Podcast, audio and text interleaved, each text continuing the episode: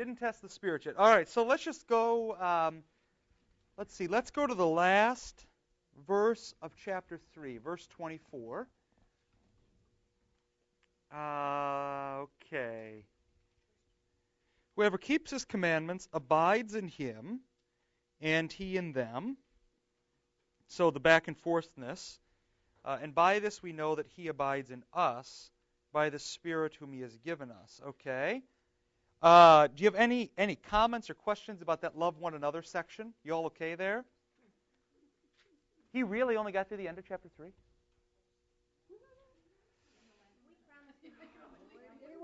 Okay, all right. Well, let's finish. Let's try to finish the last two chapters then. I know. I'm kidding. I'm kidding. Tattoos. There's actually a tattoo artist coming across the street. Noon, if you want something. I love Jack. Jack's the man. Something like that. I don't know.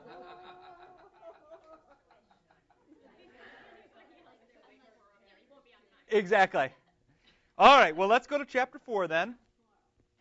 Um, the Spirit of God and the spirits of the Antichrist. So test the spirits. Beloved, and the Greek word there is agape, so those who are loved with a Christ like love, do not believe every spirit, but test the spirits to see whether they are from God, for many false prophets have gone out into the world. Hmm. For many false prophets have gone out. What do they do with the false prophet in the ancient world? Do you remember? Yeah, exactly. So uh, think about all the people on TV today and who say they're prophets, and then their prophecies don't come true. In, in the Old Testament, they wouldn't be alive tomorrow. Um, but today, they keep making money. So, uh, beloved, do not believe every spirit, but test the spirits to see whether they are from God. For many false prophets have gone out into the world. Now, so what would be a test that you would put to the spirits to see if it's from God? Because he doesn't really tell you. Um, he doesn't really tell. Well, he may he does tell you further on, but just okay. So pretend you're not reading. Pretend you're hearing this as a sermon, because he doesn't. I mean, he tells you a little bit, but he doesn't give you the explicit ways to test it. So how would you, as a as a 21st century Lutheran, how would you test the spirits? Good. So it would have to be Bible based. What else? Yep. Uh, prophets proclaimed lots of things, though, Maddie. You remember? They, they, you're right a true prophet today would ultimately get to the person of Christ. So it's not just Bible based. We are, we are Bible folks, but the Bible has a singular message, and the message is the person of Christ. Okay? So it would need to get to the person of Christ, but remember, prophecies also contain things like the prophecy of destruction. Exactly. Um, or the prophecy of goodwill, what the Lord will do in the future. Okay? So, uh, prophecy, broadly speaking, can be sort of anything forward looking. Uh, what else would you use to test the spirits? Or give me an example. What would be a spirit today? That might be a better way to talk. What would be a spirit today? What would be a spirit that's not from God? Do you know of any? It's hard, isn't it? yeah, there, there are lots of them. yeah. Rob Bell. Yeah. Good. Good. Good. Good. Okay. So test the spirit. So the way you test that then is you would take um, somebody like Rob Bell and you would uh, take what he said and sort of put that next to Scripture and see if it all lines up. Now, what's the trouble? The trouble is um, Scripture doesn't address specifically every problem we face today, right? I mean, and, and you have to take that. What I mean by that is not that Scripture isn't sufficient. What I mean is the troubles we face today are, in some sense, or can be very different than the troubles the Scriptures are written towards. So at some point, you may get to a question and say, okay, does this line up with Scripture? And you won't find the answer in Scripture. Doesn't mean it's untrue. It just means Scripture is not um, the answer to a math problem. You know what I mean? Yeah, right. yeah. Good question.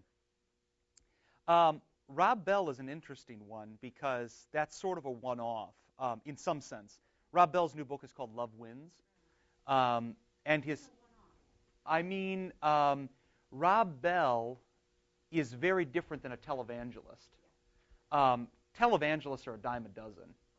Um, he's very smart. Yes, yeah, it's very good. Yeah. So what I mean by that is he's, yeah, he's a one-off in the sense that he knows his stuff, um, and he's been very successful, and I mean successful in the best possible sense of the term. I don't mean like he's made a ton of money. I mean he's been successful in bringing young people back to the church in a very ancient way. So he's he's one of sort of the founders of this idea of the emergent church, which is anybody know about the emergent church? You know anything about this? A little bit. The emergent church is basically it takes all of the principles of the ancient church. So I mean liturgy and mystery and smoke and icons and candles, everything you can imagine in the early church, and applies it to the world today. Part of the trouble is the emergent church, um, in Lutheranism, there are two sides to the Lutheran coin. One side is doctrine, what we believe, and the other side is practice, how we believe it. Okay?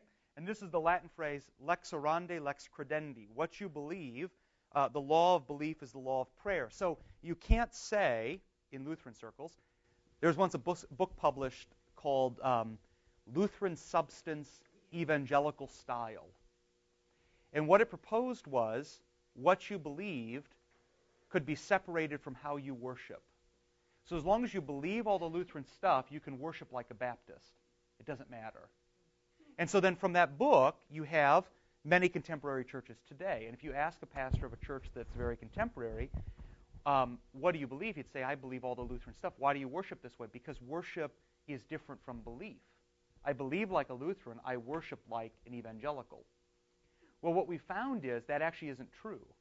How you worship should reflect what you believe. Um, so, so Lutherans then typically would say, because we believe these things, the liturgy is important, God gave the liturgy in Scripture, we then practice that liturgy in real time. A guy like Rob Bell, or the emergent church, would say um, practice is sort of uh, P R A C T I C E. Practice is sort of the key. And his practice would be to buy markers that work. his practice would be a very ancient practice. So when you go into a, an emergent church, none of you have ever been to one? Never seen this before? It's very there's there's actually a couple Lutheran churches that are like this, and I know the guys very well. Um, they're great guys, but um, they're great guys because they buy markers that work, Vic. Uh, test the markers to see if they're from God. Yeah, there's one out. Uh, I. Uh,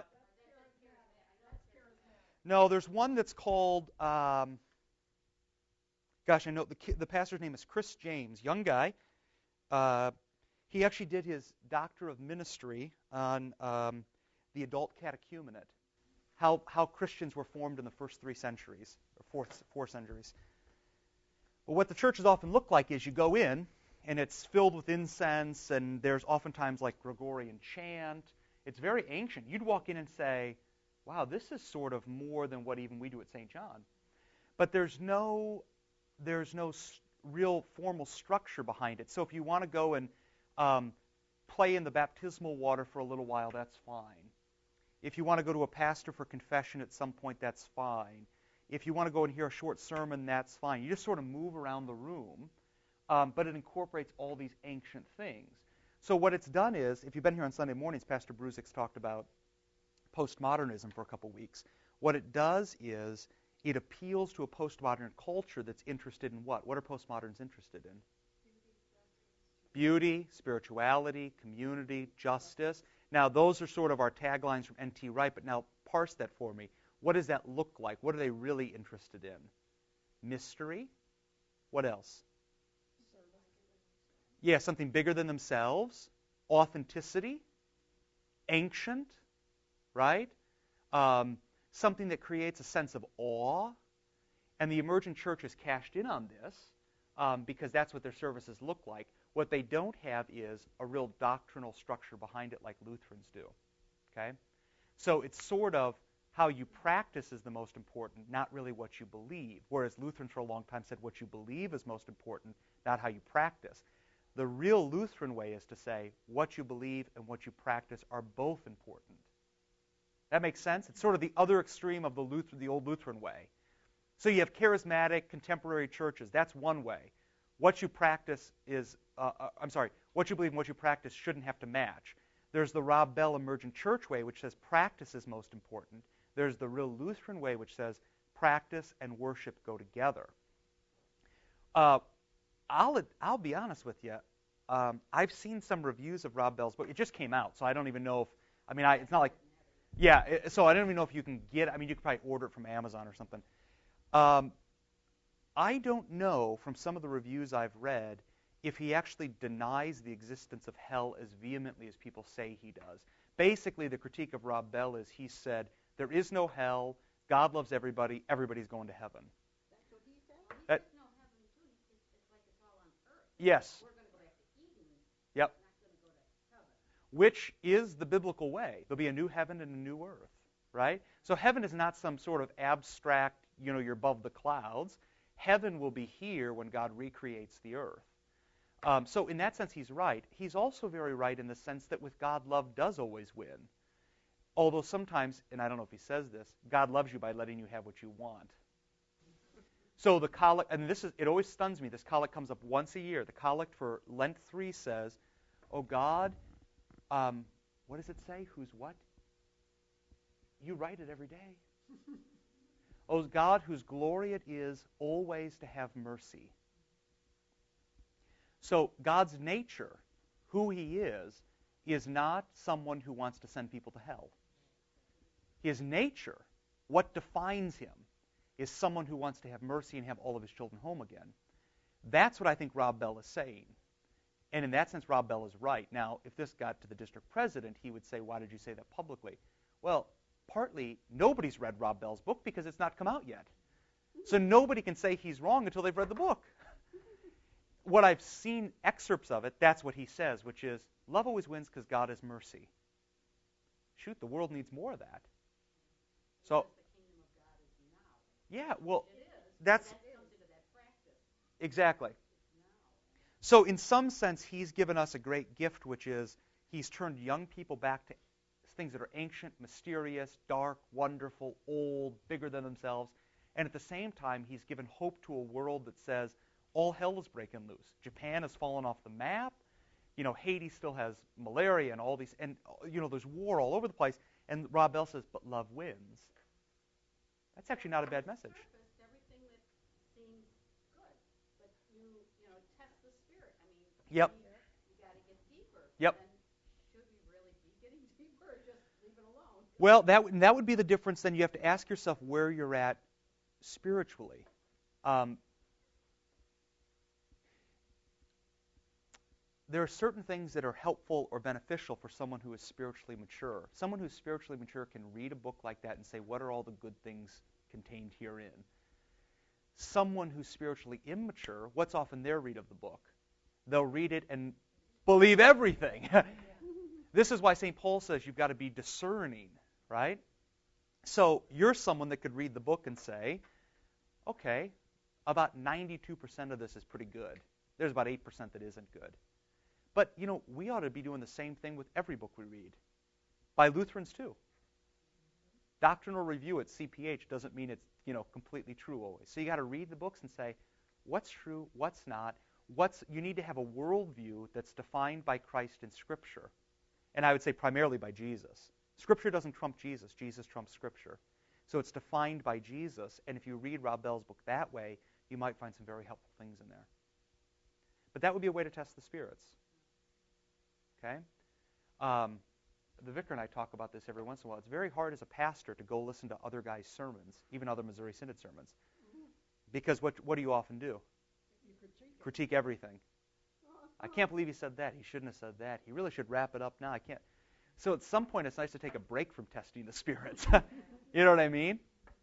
So, but yes, and you can say, and this is the this is the point of the text. Testing the spirits is not limited to everyone outside of your denomination. It's not like we say everybody in the Missouri Synod is fine, everybody outside needs to be tested. You know, it means testing the spirits all the time, even in your own parish. This is what the Bereans were so helpful with. The Bereans didn't go and say, I'm a Berean, so Paul, you do what I say. They went and said, it said the Berean, he loved the Bereans because they tested everything he said by Scripture. Right? They listened to him. They processed. They read the text. They said, okay, that's good. Um, I told the Joy Group on Wednesday, one, you know, this is, this is an example of testing the spirits. There's a, a local Missouri Synod church where the pastors changed the words of institution to whatever he wants. That's an example of some place where you need to test the spirits. Because that's not, that's not of the Spirit of God. That's not of Christ. So it's even in our own church body. We've got to figure all that out. Make sense? Okay.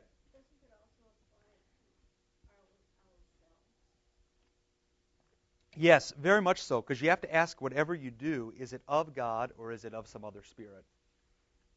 And and the, the struggle is sometimes those two spirits are at war within you. This is why Luther says you're simul justus et peccator. You're simultaneously justified and simultaneously a saint. So you've got this justified Spirit of God in you, the Holy Spirit, and at the same time, the spirit of your flesh, the spirit of your own will, the spirit of the world is at war against that. But I will tell you this there's only room for inside of you for one spirit, and that's the Holy Spirit. So you can be bombarded by external spirits, but it's the Holy Spirit doesn't share residence with anybody. This isn't a double occupancy suite. Single occupancy, it's the Spirit. Um, Yes, he, he may pay more than double price.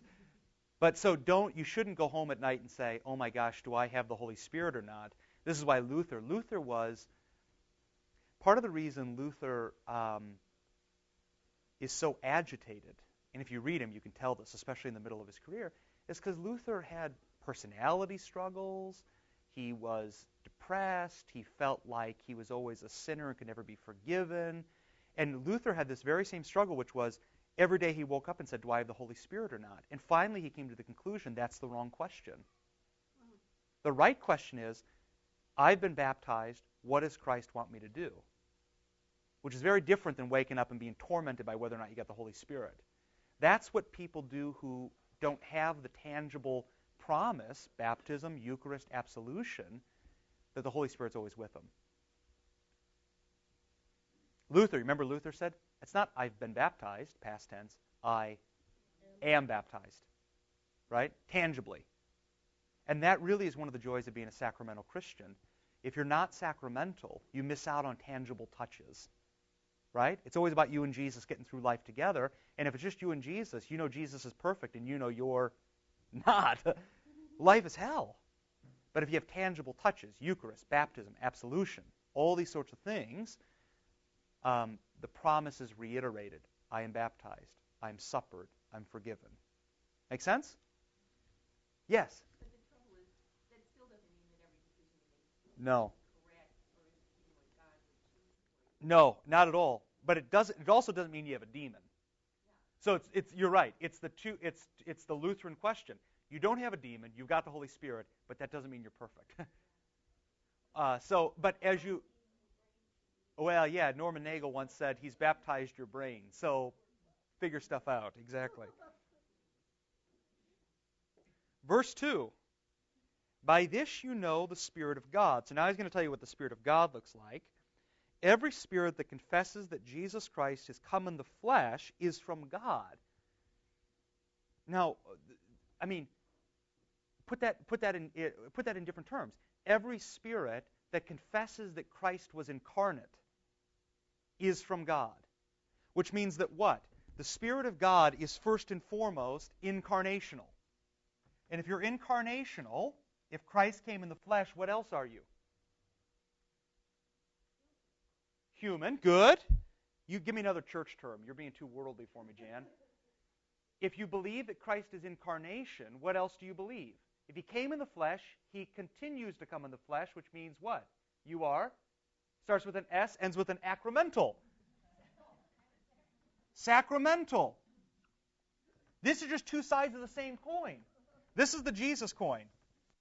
He came in the flesh once in Mary, but he continues to come in the flesh all the time. This is what the church has called the ongoing incarnational life. It's his sacramental life. The only difference is Jesus doesn't come as a little baby anymore. He comes all grown up, but he comes to you just like he did to Mary. So it says here, and this is fascinating, by this you know the Spirit of God. Every spirit that confesses that Jesus Christ has come in the flesh is from God. Every spirit that confesses the incarnation of Christ is from God. Now play that out to its logical conclusion. Every spirit that confesses the sacramental presence of Christ is from God. If you deny the sacraments, that spirit is not from God. That's what it says in the text. By this you know the Spirit of God. Every spirit that confesses that Jesus Christ has come in the flesh is from God. And every spirit that does not confess Jesus is not from God. This is the spirit of the Antichrist, which you heard was coming and now is in the world already. Little children, you are from God and have overcome them. So there's your answer, Carol.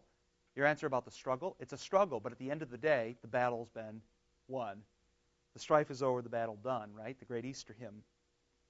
For he who is in you is greater than he who is in the world. So they're not both in you. One is in the world, one is in you. They are from the world. Therefore they speak from the world, and the world listens to them. We are from God. Whoever knows God listens to us. Whoever is not from God does not listen to us. By this we know the spirit of truth and the spirit of error. So he now he now gives you another another way of defining this. The spirit of God is the spirit of truth. The spirit of antichrist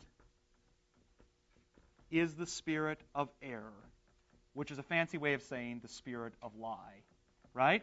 And truth is this incarnation and sacrament.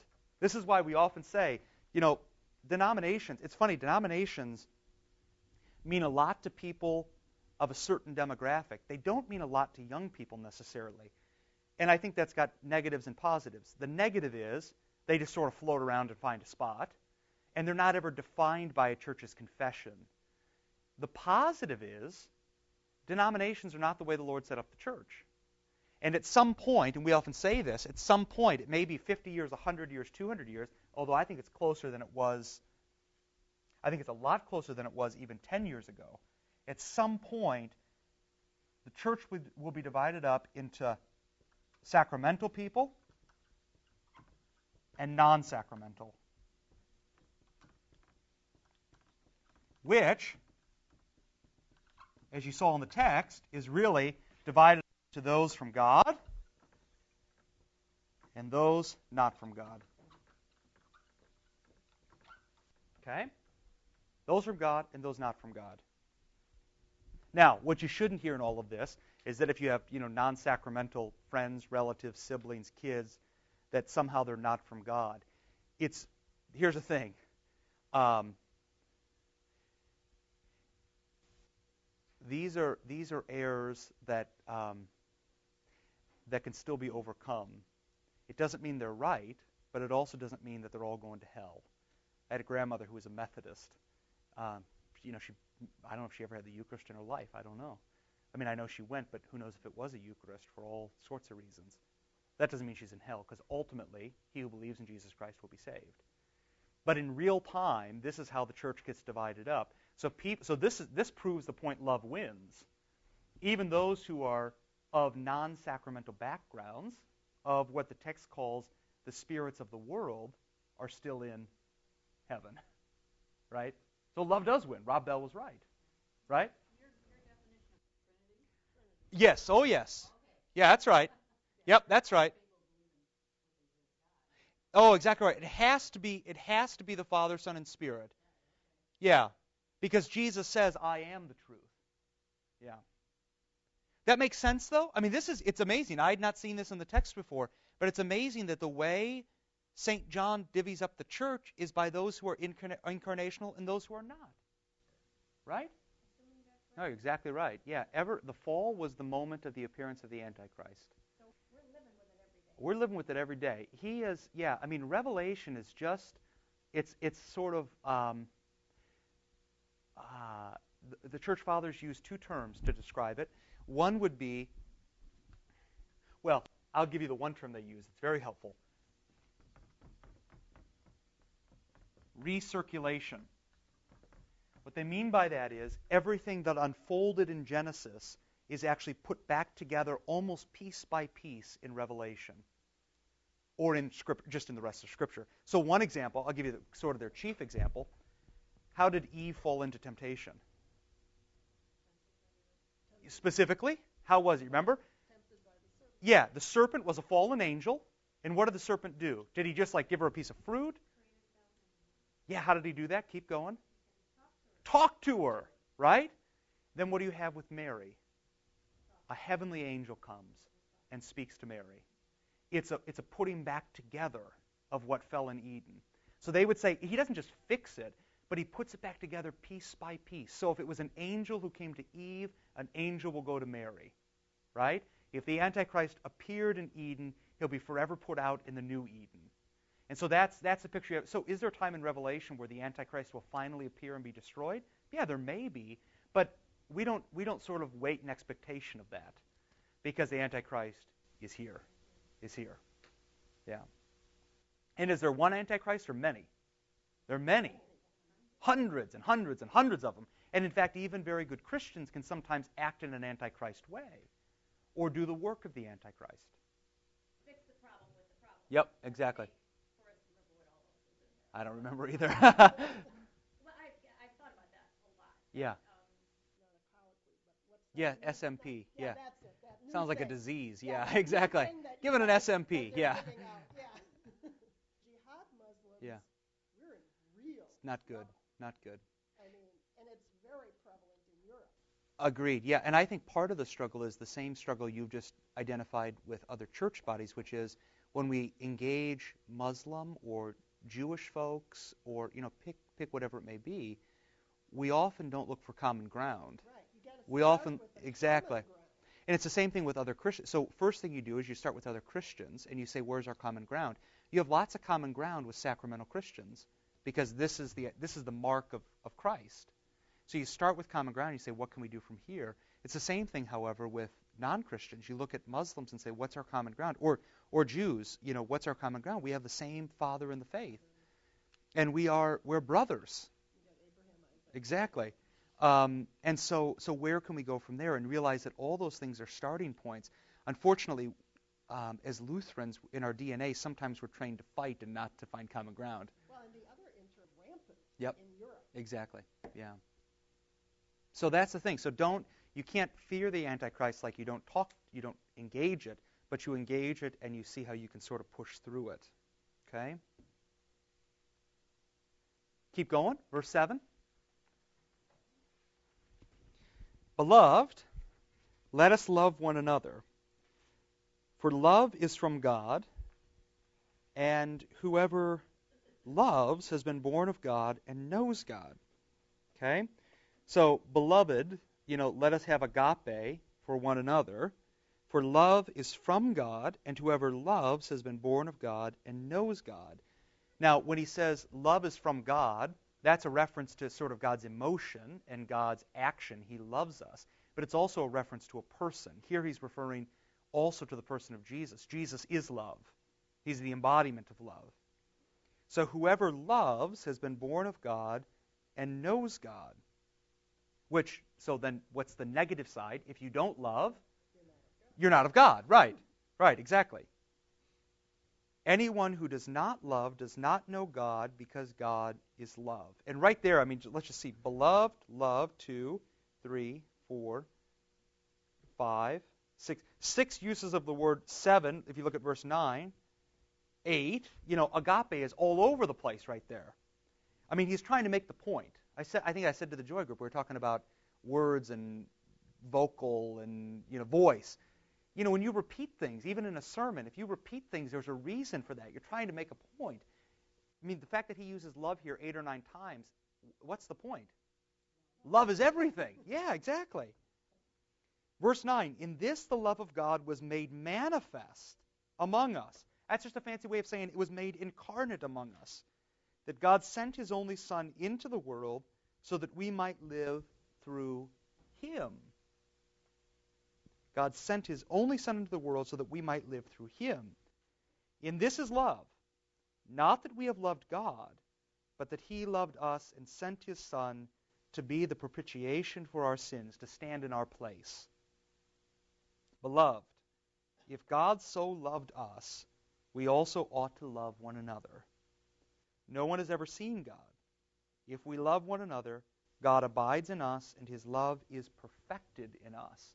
So you have a lot going on there. First thing you know is God loves you, but what does God desire of your love? That you love someone else. Okay? You love someone else. Now, how in loving someone else are you actually returning love to God? It might be what Jesus says in Matthew 25 If you did it to the least of these, my brethren, you did it unto me. Okay? This, is, this gets back, we talked at Galatians and James all about this when we did this a couple years back. God doesn't desire your love simply back to Him. God desires your love this way. Why? Because God is in all of these people. And He's especially in the least. I've said in a sermon once, He's in the little, the little, the last, the least, the lost, and the dead. Right? So, um, in loving others, you actually are returning love to God. God doesn't need your love, but others do.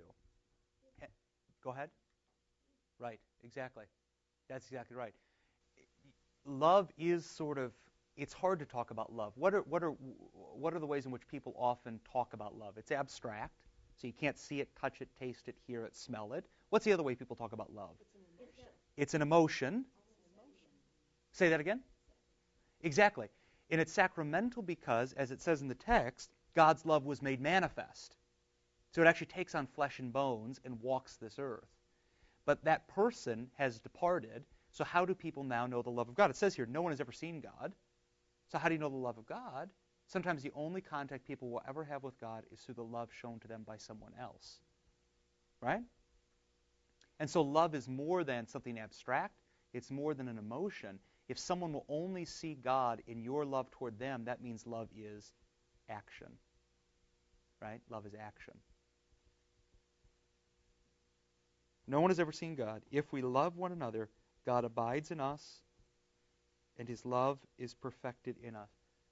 This is why the post communion collect is so wonderful. Strengthen us in true faith toward thee and in fervent love toward one another.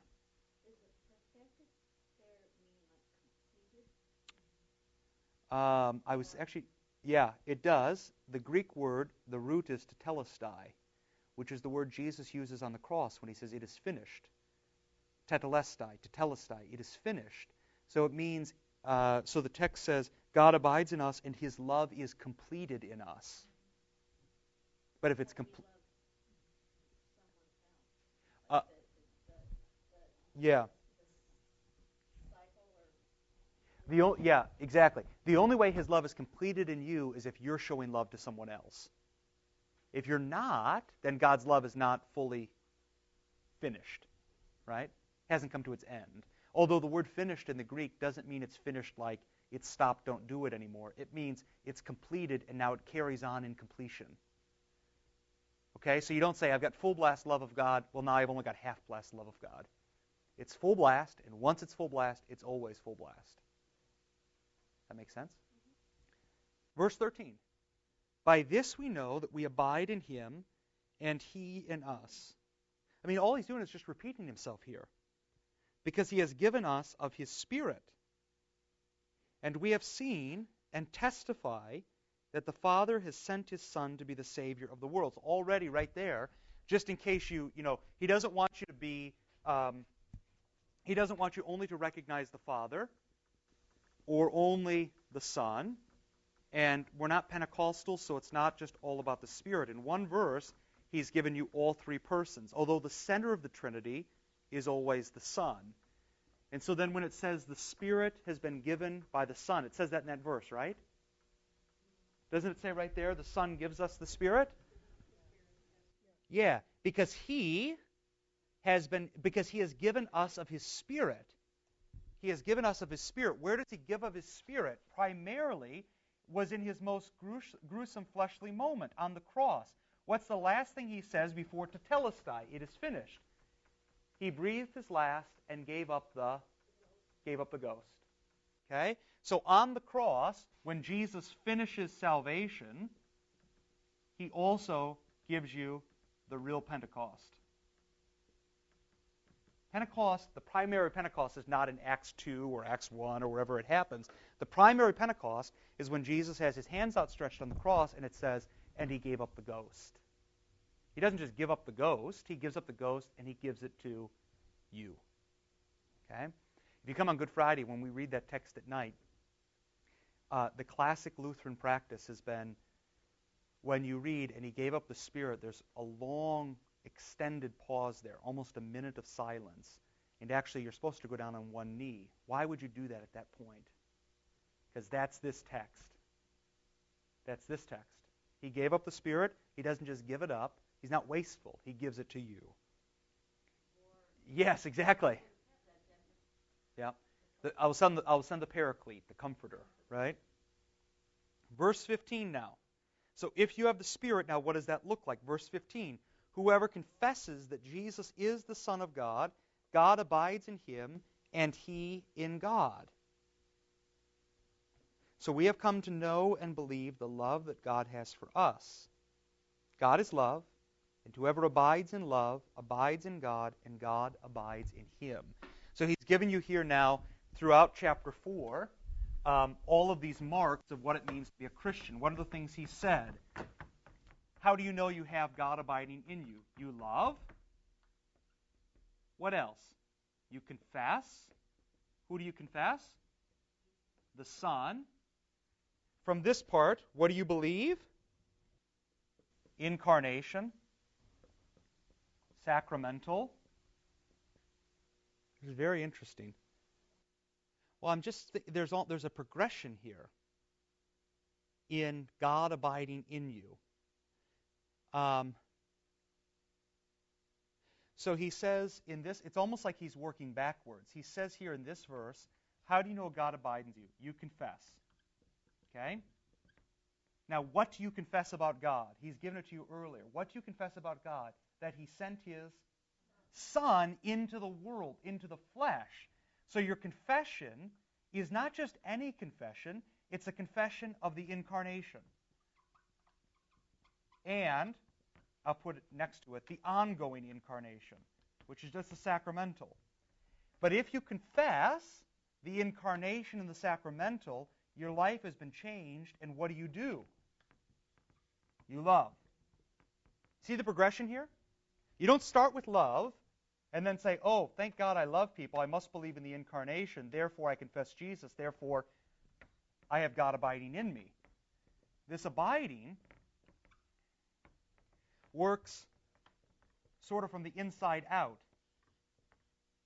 God works this way, like this. Does, make, does that make sense? I can see it, but I'm afraid I'm not saying it very clearly. Nobody's responding, which means it's very unclear. Am I being unclear, Ab? Now's the time where you need to say, shut up and move on. So what you're saying is I'm being repetitive. I'm kidding. That's a kind way of saying it. No, I, I understand. No, because that's what I say to Emma. Say it back to me so I make sure you got it. Exactly.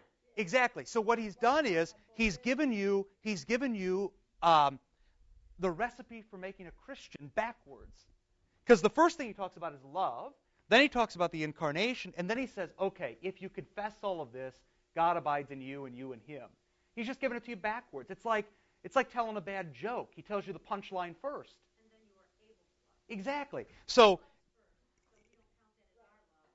Exactly. Exactly. So let God do the verbs first. Okay? That's the Lutheran way. God does the verbs. So God says, if you confess me, I abide in you and you in me. But you have to say, what does it mean to confess God? To confess God is to confess the incarnation and the sacraments. What does that do for you when that manifestation actually hits you? Baptism, Eucharist, absolution, sends you out to love. And how does the world then? So then here's the point. How does the world come to know God? You come to know Him this way.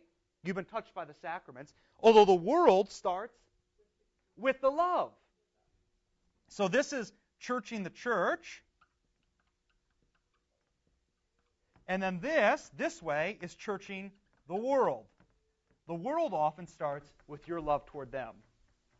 And then what does it say? If you love the world, then they know God and the Son whom He sent. That's the incarnation. And then they confess along with you, God is love.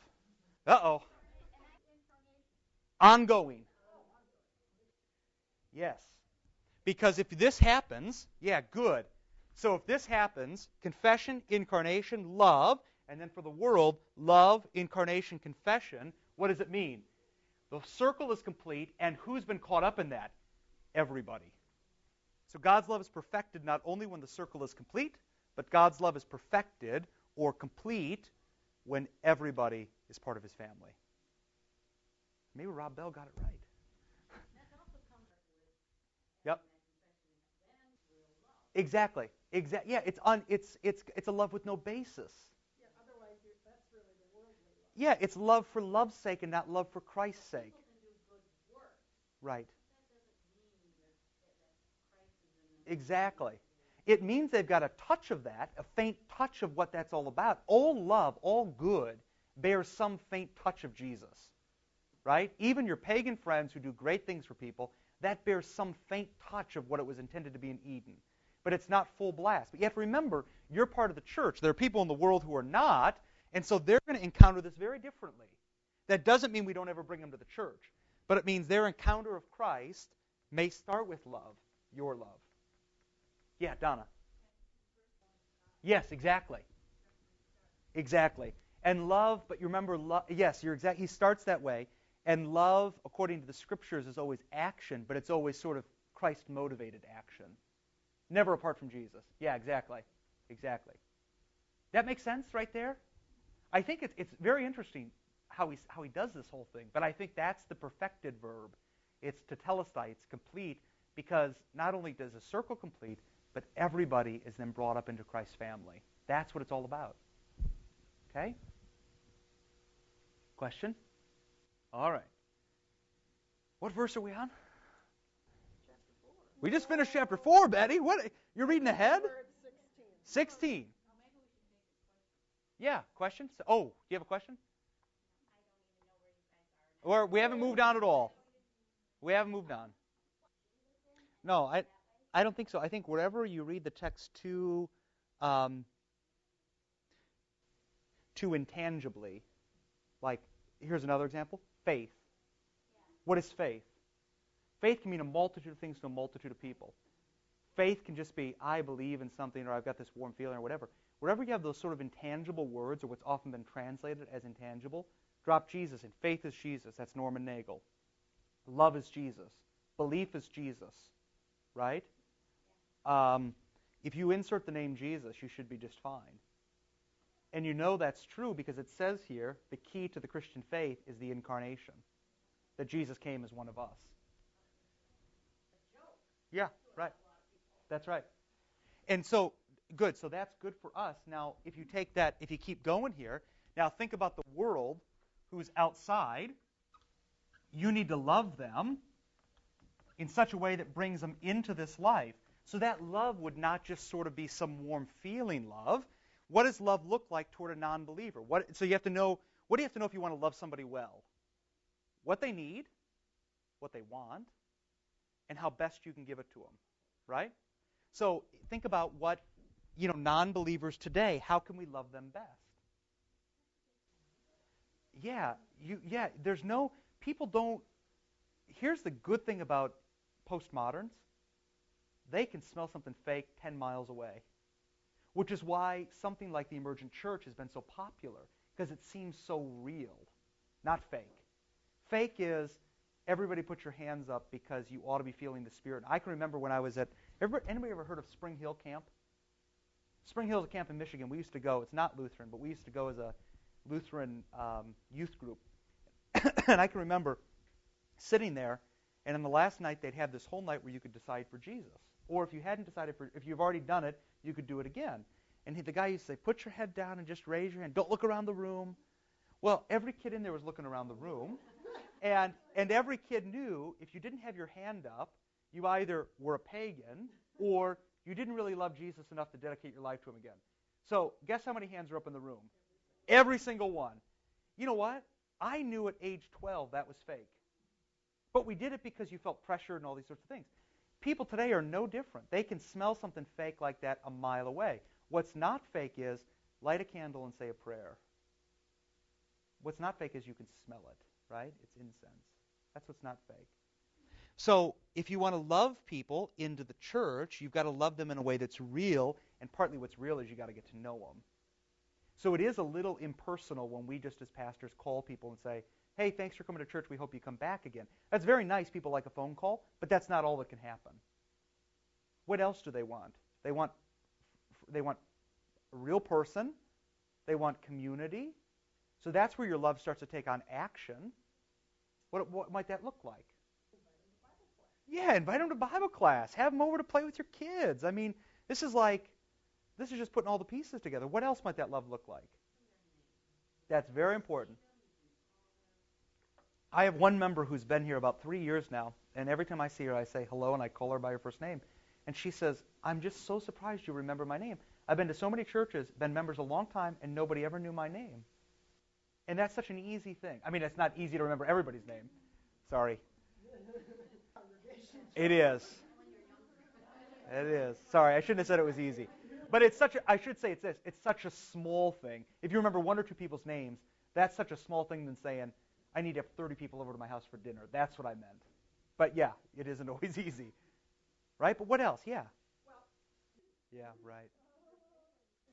And that's this gets back to your initial point, which was it can't always be our first word can't be a word of fight. Right. Right? We their because let's be honest, the rest of the world is at a fight right now. Right? They're at war. And I don't just mean war in Libya. I mean they're at war. You fight with your boss, you fight with your coworkers, you fight with everybody. Why would anybody want to join a church where the first word from people's mouth is a word of fight? It just doesn't make sense.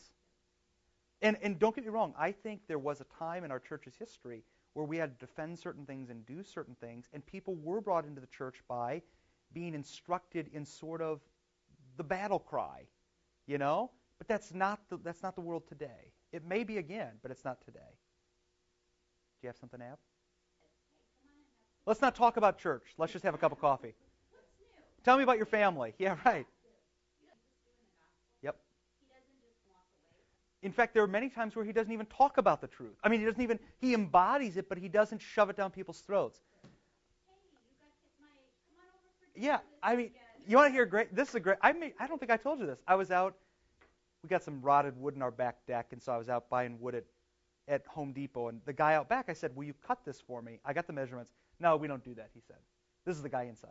We don't do that because if we screw it up, we don't want it to be on us. You'll come back. I said, No, I won't come back.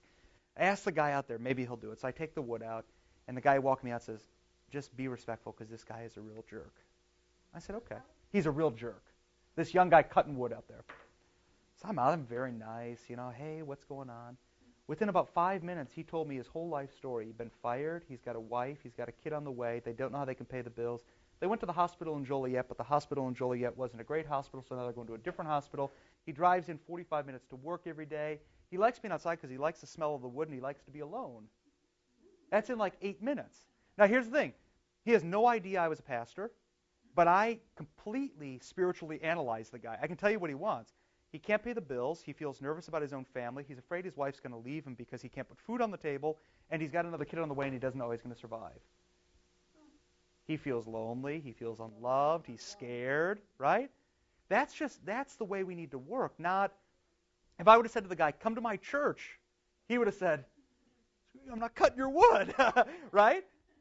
But that's how that's what this is all about. That's love, because he doesn't talk to anybody out there. Okay? I just said, "Hey, I love you. I've got to come back and buy more wood. We'll talk again when I see you." I just left it at that. He had no idea. But he'll go home and think, somebody actually took the time to talk to me today. I had a nice conversation. I mean, I'm not that enjoyable to talk to, but I can talk to the guy cutting the wood. It was fun. I don't know anything about it. I said, "What do you? How does this all work?" And 10 or 15 minutes, and that was it. And he wasn't not working; he was working the whole time. But it was just, it was great. Well, that's the thing. I mean, you got to want. All they do is just, you know, shove this stuff at him and say, "We cut it, cut it, cut," it. and he, he's out there with a saw all day by himself. Yeah, right. So that's what he's talking about. That's love. That's love. And then it gets to the point of, come to church with me. But that might be 15 conversations. I might have to go back and buy more wood, you know? I'm thinking about replacing my whole deck one board at a time. Okay? So, verse 17. What time is it? We're all, oh, good. We're almost done. So, verse 17. Let's let's at least read to the end, and we can come back to it next week. By this is love. By this is love perfected within us, so that we may have confidence for the day of judgment. Because as he is so, also are we in this world. Because as he is, so also are we in this world.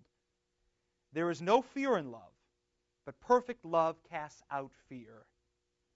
For fear has to do with punishment, and whoever fears has not been perfected in love. So basically, your love prepares you for Judgment Day. The only way you would ever fear that is if you're afraid the Lord's going to smite you on Judgment Day. How do you know He's not going to smite you? Because you love. See how this works? This is the whole point I often say to people when they say, I'm so scared about this. What I say is, man, go out and play golf, or go out and work at the soup kitchen, or go out and do this. The basic point is if you're busy, hopefully you're not thinking about all the stuff you can be scared of. My wife's going to leave me. I'm not doing well. My kids are upset. Go out and do something. We love because he first loved us. Christ does the verbs. If anyone says, I love God and hates his brother, he is a liar. For he does not love his brother whom he, whom he has seen. I'm sorry. For he who does not love his brother whom he has seen cannot love God whom he has not seen. And this commandment we have from him whoever loves God must also love his brother. It's always easier to love somebody who you can see. You can't see Jesus right now in the same way you could, you know, 2,000 years ago. But there's no possible way you can say, I love somebody who's unseen if you don't love people who are seen. Okay? Any questions? All right. We'll probably go back to those few, or maybe Pastor Bruzig will. I don't know who will be there. But uh, next week, keep coming, um, and we'll have some fun. Lord, remember us in your kingdom and teach us to pray. Our Father, who art in heaven, hallowed be thy name. Thy kingdom come, thy will be done, on earth as it is in heaven.